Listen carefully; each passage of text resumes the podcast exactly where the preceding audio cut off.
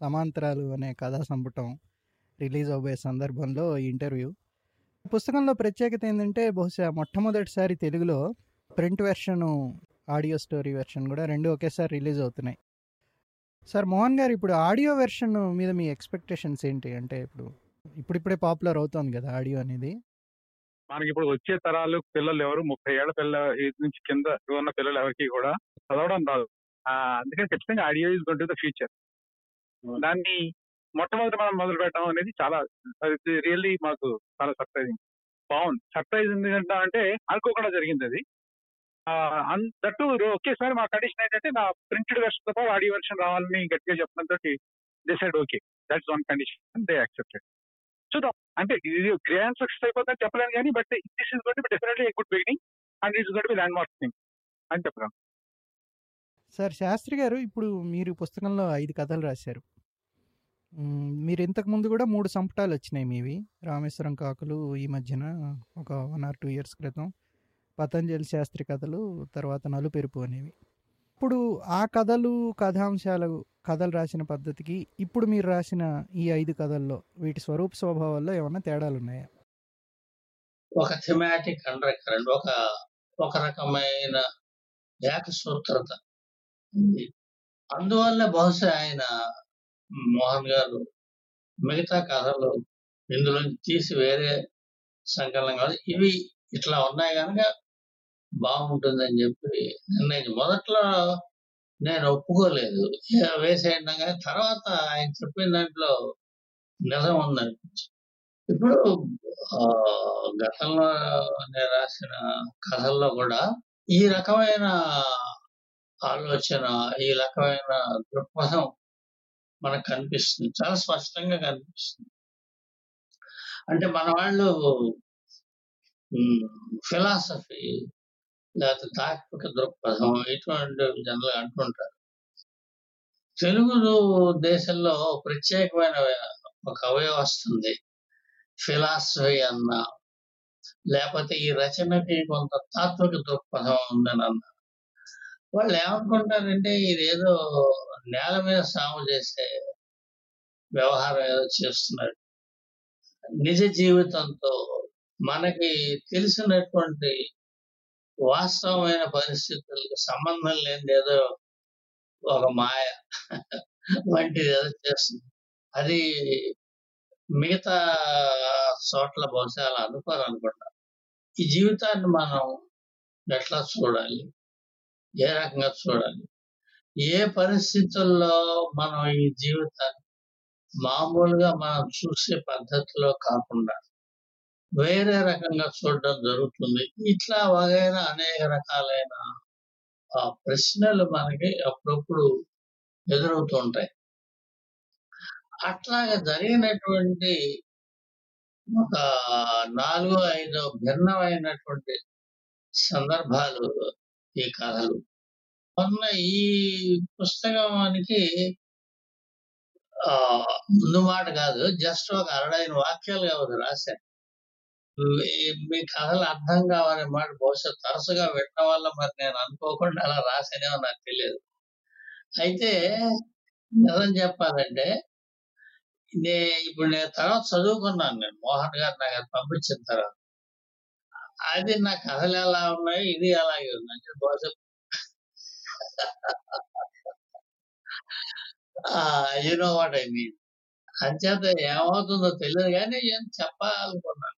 సరే ఇప్పుడు మీకు నేను చెప్ప సమాధానం చెప్పేది ఏంటంటే ఈ కథల్లో నేను ఏమన్నానంటే ఓర్వాకిలుగా వేస్తున్నా గదిలాకి నా కథలు చాలా చాలా భాగం మనం తలుపు దోసుకుని లోపలికి వెళ్తే అక్కడ ఈ పాత్రలు ముఖ్యంగా వాళ్ళ ఆంతరిక ప్రపంచం మనకు కనిపిస్తుంది అని రాశాను. నా కథలు మీరు జాగ్రత్తగా గమనిస్తే అందులో ఉండే నిర్మాణ సంబంధమైనటువంటి ప్రత్యేకతగా కంటే స్ట్రక్చర్కి సంబంధించిన దీనికంటే కూడా ఇటువంటి ఒక చింతన ఒక ఆలోచన ఒక ప్రవాహశీలత ఒక ప్రవాహ లక్షణం కనిపిస్తుంది. ఒక మామూలుగా ప్లెయిన్ ఇంగ్లీష్లో చెప్పాలంటే ఇట్స్ ఎ ఫ్లోయింగ్ మూడ్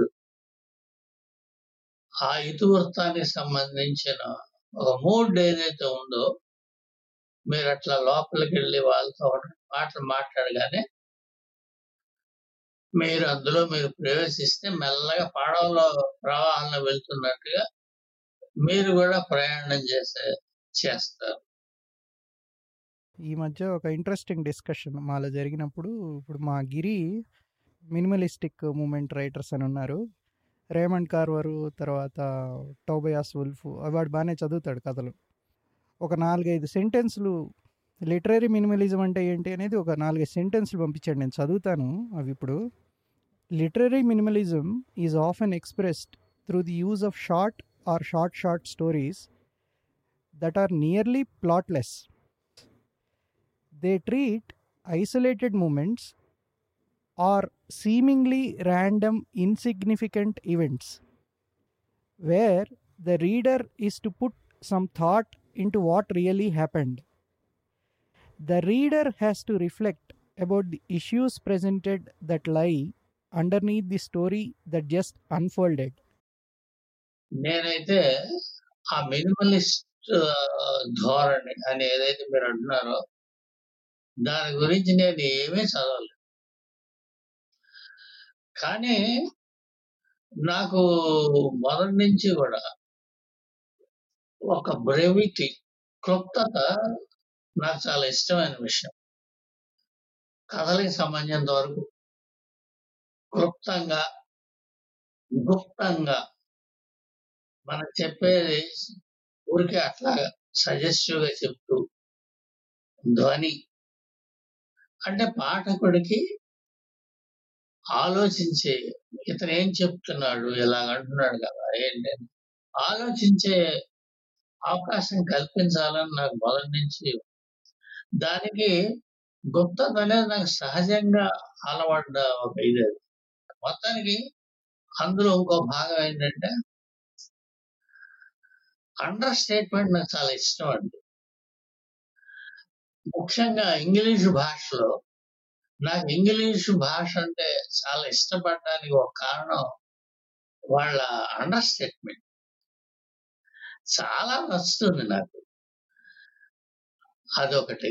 రెండోది ఏంటంటే నేను సినిమాలు బాగా చూస్తాను. అంటే అనేక ప్రపంచ భాషల్లో ఉండే గొప్ప సినిమాలు నేను ఈ కోవిడ్లో నేను ఒక యాభై అరవై సినిమాలు చూసాను ఈ కోవిడ్ ఋతువులు. అంటే ఏంటంటే ఆ సినిమాల్లో నటనలో కనిపించే అంటే not in screen play film యాక్టింగ్లో మనకి కనిపించేటువంటి మంచి నటుల సంగతి చెప్పడం. ఆ అండర్ స్టేటెడ్ యాక్టింగ్ ఉంటుంది చూసారా? అది నాకు ఎంత ఇష్టమో చెప్పలేను. అంటే ఇవన్నీ నా మీద ఇన్ఫ్లుయెన్స్ చేశాయి. నేను రాసేటప్పుడు కొంత చెప్పి అంటే గుప్తంగా గుప్పినంతా విడిచిపెట్టకుండా పాటగాడికి అన్ని ఇట్లా కట్టుబడి నోట్లో పెట్టి చెప్పకుండా చెప్పింది కొంత చెప్పంది ఎక్కువగా ఉండే ఏర్పాటు చేస్తూ ఉంటాను కథల్లో. నా ఉద్దేశం ఏంటంటే అది అటువంటి పరిశ్రమ కానీ పాఠకుడు చేస్తే అతనికి కలిగే సాహిత్యానుభవం మామూలు మాటలో చెప్పండి ఎక్కువ రుచికరంగా ఉంటుంది ఒక సర్క్యూట్ ఉంటుంది కరెంట్ సర్క్యూట్ పవర్ సర్క్యూట్. రచయిత విమర్శకుడు పాఠకుడు. ఈ సర్క్యూట్ సక్రమంగా ఉండాలండి. రచయిత సుఖంగా ఉండాలంటే ఈ సర్క్యూట్ సరిగ్గా ఉంటే వీడు సుఖంగా ఉంటాడు. భావ ప్రసారం పవర్లా సరిగ్గా సాగుతుంది. మనకి తెలుగులో ఒక ప్రత్యేకత ఏంటంటే విమర్శకులు లేకపోవడం. అంచేత పాఠకుడికి ఏంటంటే రచయిత బాగా దూరం అయిపోయాడు. అంటే ఒక చిన్న సవరణ రచయిత అంటే అందరూ కాదు. కొంతమంది ఇప్పుడు నేను చెప్పిన పద్ధతిలో రాసేటువంటి రచయితలు ఎవరైతే ఉండో వాళ్ళకి పాఠకులకి దూరం పెరిగిపోయింది. ఎందుకంటే దీని గురించి వివరించి చెప్పే విమర్శకులు లేరు మన తెలుగులో. అటువంటి సమర్థులు ఉన్నారు కానీ విమర్శ పనిగా పెట్టుకున్న వాళ్ళు లేరు. నీడ వెంట తురకపాళెం దేవకన్యలు. ఈ రెండు కథలు అదేంటంటే నీడ వెంటలో వచ్చేసి ఆయన ఒక నలభై ఐదు యాభై ఏళ్ళు ఉంటాయి ప్రొటగనిస్ట్కి. తురకపాలెం దేవకన్యల్లో ప్రొటగనిస్ట్ వచ్చేసి ఒక పదేళ్ళ పిల్లవాడు. వాళ్ళు ఊహించే ఊహాలోకానికి వాస్తవానికి ఆ బౌండరీస్ ఏవైతే ఉన్నాయో అవి తీసేస్తారు. నా పర్పసే అది. అందుకే సమాంతర వాస్తవికత అని అంటూ ఉండేవాడిని నేను ఇంకా అంటున్నాను ఈ రెండు నాణానికి అటువైపు ఇటువైపు అంటామే అటువంటిది. ఏ క్రియేటివ్ ఇమాజినేషన్ అయితే అంటున్నారు నేను మీరు అంటున్నారు అది it is firmly rooted in reality మనం అనుకునే వాస్తవానికి మరొక పార్శ్వం అది. ఈ తురకపాలెం దేవతలనే నా దృష్టిలో చాలా ఇంపార్టెంట్ స్మాల్ స్టోరీ ఎందుకంటే మీరు ఇందాక అన్నారు చూసారు వాస్తవం క్రియేటివ్ ఇమాజినేషన్ సంబంధించిన కథ అది. అందుకే ఒక కుర్రవాడిని పెట్టాను. పంతొమ్మిది వందల ఎనభై రెండు నేను ఒక ఆర్కియాలజిస్ట్ ఒక ఆయన. ఒక ఊరు వెళ్ళాం. కోనసీమలో ఒక- ఒక గ్రామం వెళ్ళాం.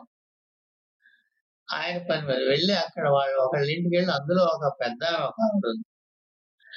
ఆవిడ వాళ్ళ ఊరు గురించి చెప్తుంది.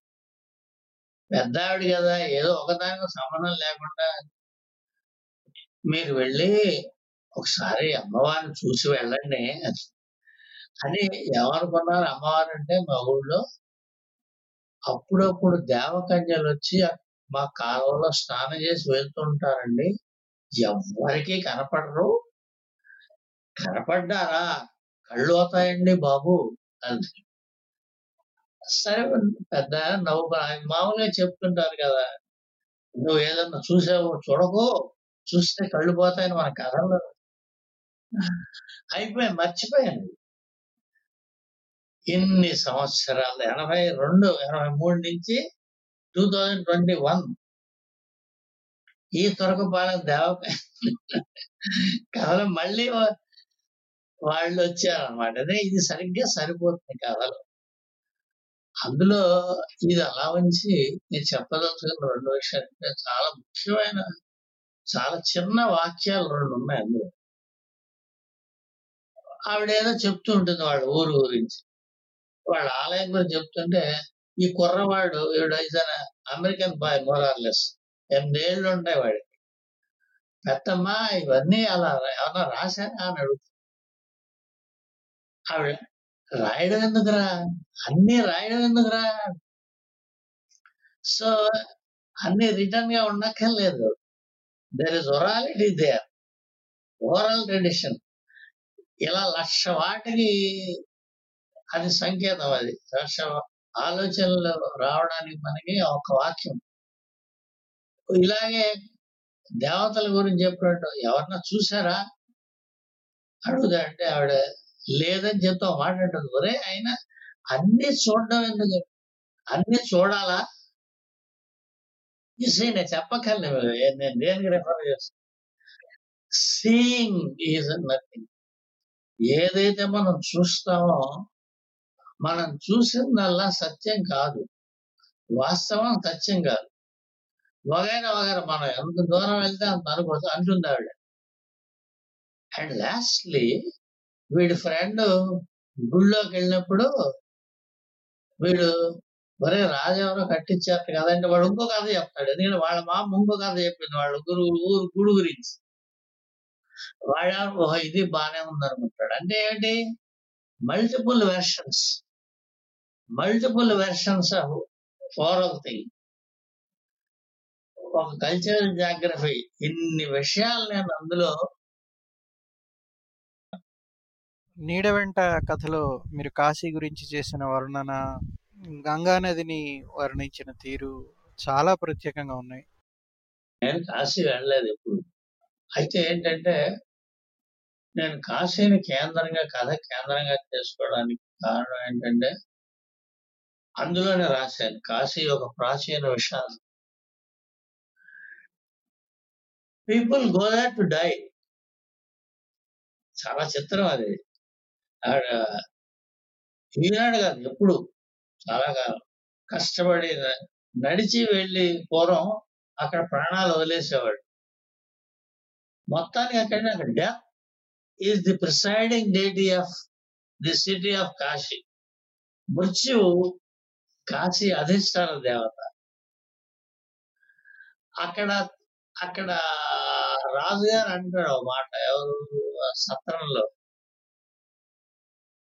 ఇది శివుడు సంతోరండి బాబు అంటాడు.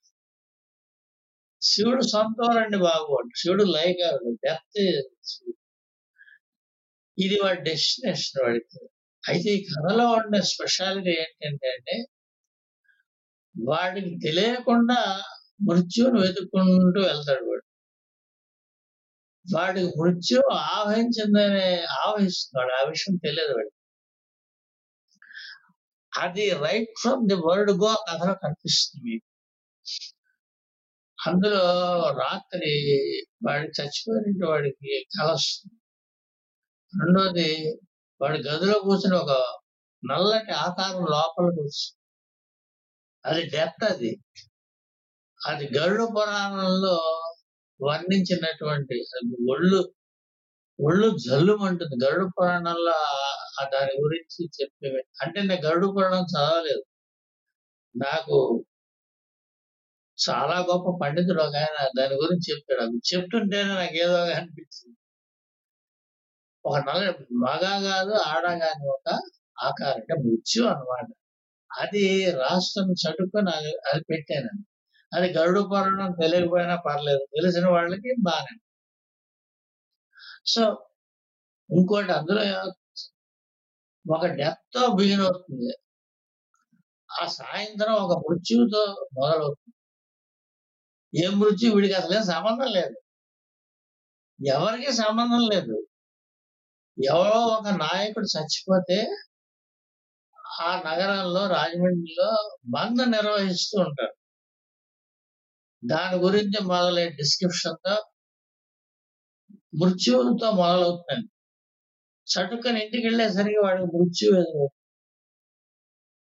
వాడి చుట్టూ ఉండే ఈ ప్రపంచం నుంచి వాడు జారిపోతున్నాడు స్లోగా. You are slipping from the world he knew so familiar with and has been been in to మార్కండేయుడు కాఫీ గురువు గారు మార్కండేయుడు కాఫీ శూన్యంలో వెతకడం. అంటే ఇది కాంటెంపరీ యాక్చువల్లీ అనిల్ అలా వెతుకుతున్నాడు నేను వెతుకుతున్నాను అందరూ వెతుకుతున్నారు. మార్కండైల్ కాఫీ అనే కథలో నిజానికి నేను చెప్పిన దానికంటే చెప్పంది ఎక్కువ. అందులో టైం నేను అటు ఇటు ఇటు అటు జరిపేశాను వాళ్ళు విడిపోయి త్రీ ఇయర్స్ అయింది.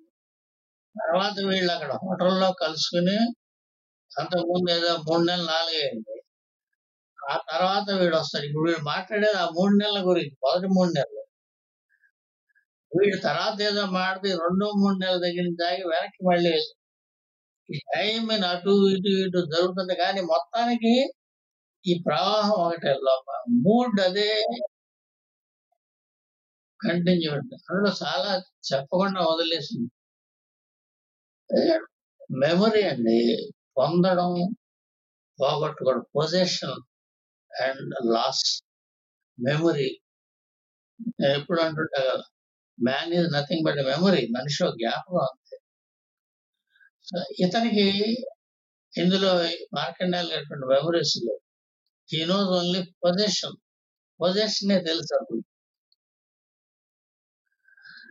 అందులో ఆ కథలో లాస్ట్ రెండు వాక్యాలు ఉన్నాయి. ఒక వాక్యం వీళ్ళ మిత్రుడు ఫస్ట్ పర్సన్లో అతను అంటాడు నాకు రెండు చిన్న పెద్ద విషయాలు తెలిసాయి. ఏంటంటే ఆవిడ అమ్మాయి పూర్ణ ఆవిడ ఎలా ఉండకూడదు అనుకుందో అలాగే ఉంది. మార్కండేయ ఎలా ఉండాలనుకున్నాడో అలాగే ఉండాలి ఉన్నాడు అని ఎండ్ చేసి ఎండ్ చేస్తాను అది actual it's big question mark పెద్ద ప్రశ్నార్థకం అది. ఎందుకంటే వాళ్ళు అట్లా నిజంగా అనుకొని ఉన్నారా? వాళ్ళ ఆలోచన ఏవో నేను ఇలా ఉండాలి. అని వాడు అనుకున్నాడా? లేదు నిజంగా. ఆ అమ్మాయి అనుకోలేదు కానీ వాళ్ళు అట్లా ఉన్నారు. దీనికి దీనికి దీనికి ప్రేరణ ఏంటి? మనకి ఎక్కడ తీసుకొస్తుందంటే ఇది ఎగ్జిస్టెన్షియలిస్ట్ అస్తిత్వవాద వీళ్ళల్లో ప్రొటాగనిస్ట్లో ఏమంటారంటే ఎన్ని ఏదైనప్పటికీ కూడా మొత్తానికి నువ్వు ఎలా ఉండాలో అలా ఉంటావు అరసన్నలో చాలా ప్రత్యేకంగా అనిపించింది ఆ కథను మీరు ఎండ్ చేసిన పద్ధతి. అదేంటంటేనండి నాకు చాలా ఏళ్ళ నుంచి కొన్ని ఆసక్తికరమైన విషయాలు ఉన్నాయి. అనేక సందర్భాల్లో మీరు గమనించినట్టు మనిషి మెదడులో ఒక వ్యవస్థ ఉంటుంది. ఆల్ ఆఫ్ ఎ సడన్ హఠాత్తుగా మీకు ఏదో స్ఫురిస్తుంది. ఒక యాభై సంవత్సరాలు ఒక అర్ధ శతాబ్ది బాంధవ్యంలో స్నేహంలో సంసారంలో లేదా మరో దాంట్లో మరో దాంట్లో జీవన జీవితాంతం దాంట్లో కలగనటువంటి మార్పు రాని ఆలోచన స్ప్లిట్ సెకండ్లో మీకు వస్తుంది. రియలైజ్ అది రియలైజేషన్ కూడా కావచ్చు. మీ జీవితాన్ని మొత్తం తలకిందులు చేసేటువంటి ఒక మార్పు కావచ్చు. అది ఎలా వస్తుందో తెలియదు. ఒకరిని చూడడం వల్ల రావచ్చు. మాట్లాడడం వల్ల రావచ్చు. అలా మామూలుగా ఏకాంతంగా కూర్చుని చటుకొని రావచ్చు. ఇందులో గురుమూర్తి అనేవాడు భార్య అన్న ఒక చిన్న మాట అది పట్టుకుని వాడు తన జీవితాన్ని తవ్వుకుంటూ వెళ్తుంటాడు. ఈ తవ్వకాల్లో ఏమవుతుందంటే మనకి మనకు కూడా తెలియనటువంటి మన గురించి చిత్రమైనటువంటి విషయాలు తెలుస్తాయి. వెనక వాడు ఎప్పుడు ఉండని గదిలో పగుళ్ళు లోపిస్తాయి అందుకే వాడు. ఈ గోసం డింగ్. అటువంటి పరిస్థితుల్లో ఇందాక నేను చెప్పినటువంటి హఠాత్తుగా వాడికి ఆ ఉదయాన్ని చూడగానే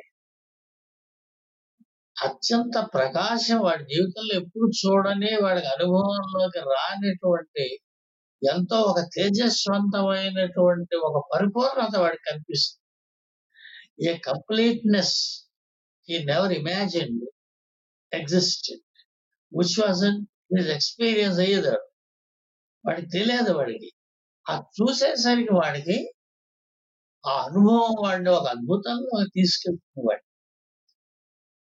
అందుకే వాడు తనకుండే మిగతా బరువులు ఉంటాయి బ్యాగేజీ వాడికి ఉండదు కట్టుకున్న తువాలు ఊడిపోతుంది.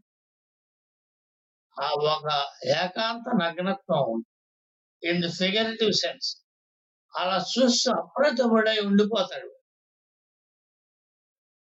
అది ఏ రియలైజేషను? తర్వాత కంటిన్యూ అయిందా లేదా అనేది ఆ పాట కూడా పడుతుంది అది సమాంతరాల ముఖ చిత్రం మీరు చూశారు కదా? మీ అభిప్రాయం ఏంటి దానికి? ఎందుకంటే దాంట్లో మళ్ళీ గోదావరి నది గోదావరి నదిలో కొట్టుకొచ్చే దొంగలు. గోదావరి అంటే ఒకటి నేను యాభై సంవత్సరాల నుంచి ఇక్కడ ఉంటున్నాను. గోదావరి నా జీవితంలో భాగం. పైగా నేను గోదావరి గురించి ప్రస్తావించిన అన్ని కథల్లో కూడా గోదావరి ఒక క్యారెక్టర్ అందులో. గోదావరి అందులో క్యారెక్టర్ కొన్నిట్లో అయితే మేజర్ రోల్ గోదావరి. వాడు అందరూ ప్రయాణిస్తూ అంటే కాల ప్రవాహం అనే దృష్టిలో కొన్ని చోట కొన్ని కథల్లో రాశాను. అందువల్ల గోదావరి పైగా ఇంకోటి మామూలు చాలా మామూలు ఎక్స్ప్లెనేషన్ అంటే ఊళ్ళో ఉన్నారు కనుక మేము ఇక్కడ గోదావరి గట్టి వెళ్ళకపోతే రాజమండ్రిలో మాకు ఎవరికి తోచదు. గోదావరి గట్టి వెళ్ళి ఒకసారి గోదావరి చూడకపోతే మాకు చాలా అసంతృప్తి. రెండోది ముఖ చిత్రం ఏంటంటే చాలా ఆసక్తికరమైన కథ అది. వాళ్ళు ఒకళ్ళు ఒకళ్ళు వాళ్ళు భిన్న ప్రపంచాల్లో వాళ్ళు కలిసి ఉన్నా కూడా ఎవరి ప్రపంచంలో వాళ్ళు ఉంటుంటారు. ఒకళ్ళ మీద ఒకళ్ళు డిపెండ్ అయి ఉంటారు మళ్ళీ. అందులో కూడా ఒక మినహాయింపులు ఉంటాయి. They are also on very shaky ground ఎందుకంటే వీడి లైఫ్ అనిశ్చిత పెద్ద అయింది. ఆ కుర్రవాడిది ఇంకా ఘోరం వాడిది ఇలాగా ఈ ఒడిదుడుకుల్లో వాళ్ళు అలా ప్రయాణిస్తూ ఉంటారు. అందుచేత ఆ దొంగ పడవ కాదు దొంగ మీద కూర్చోబెట్టాడు ఆ శివాజీ. ఆ షేకి అన్సర్టన్ ఇంకో కారణం నేను అనుకుంటుంది అతను చెప్పలేదు నాకు. ఆ రామాయణంలో అనుకుంటా ఒక శ్లోకంలో ఏంటంటే అందరికి తెలిసిందే లేండి. యథా కాష్టం కాష్టం చేయాలి నదిలో రెండు వెదురు బొంగులు వెళ్తూ ఉంటాయి. ప్రవాహ వేగానికి విడివిడిగా వెళ్తూ మధ్యలో కలుస్తూ ఉంటాయి. మళ్ళీ కలుస్తుంటాయి అది హ్యూమన్ లైఫ్ హ్యూమన్ రిలేషన్స్ బాంధవ్యాల గురించి కలుస్తాం విడిపోతాం. తాత్కాలికమైనటువంటి బాంధవ్యం ఇది. అది బహుశా అతని problem it was on back of his mind చాలా సంతోషం శాస్త్రి గారు. బాగుండింది it was thank you very much thank you very much ధన్యవాదాలు. నేను కూడా ఇది పుస్తకం బయటకు వచ్చే సందర్భంగా నాకు కూడా ఒకటి రెండు విషయాలు బాగానే ఉంటుంది అనిపించింది. ఇది విని చదివి సంతోషిస్తే నాకు సంతోషం. మోహన్ గారికి సంతోషం. థ్యాంక్ యూ శశి గారు. Thank you very much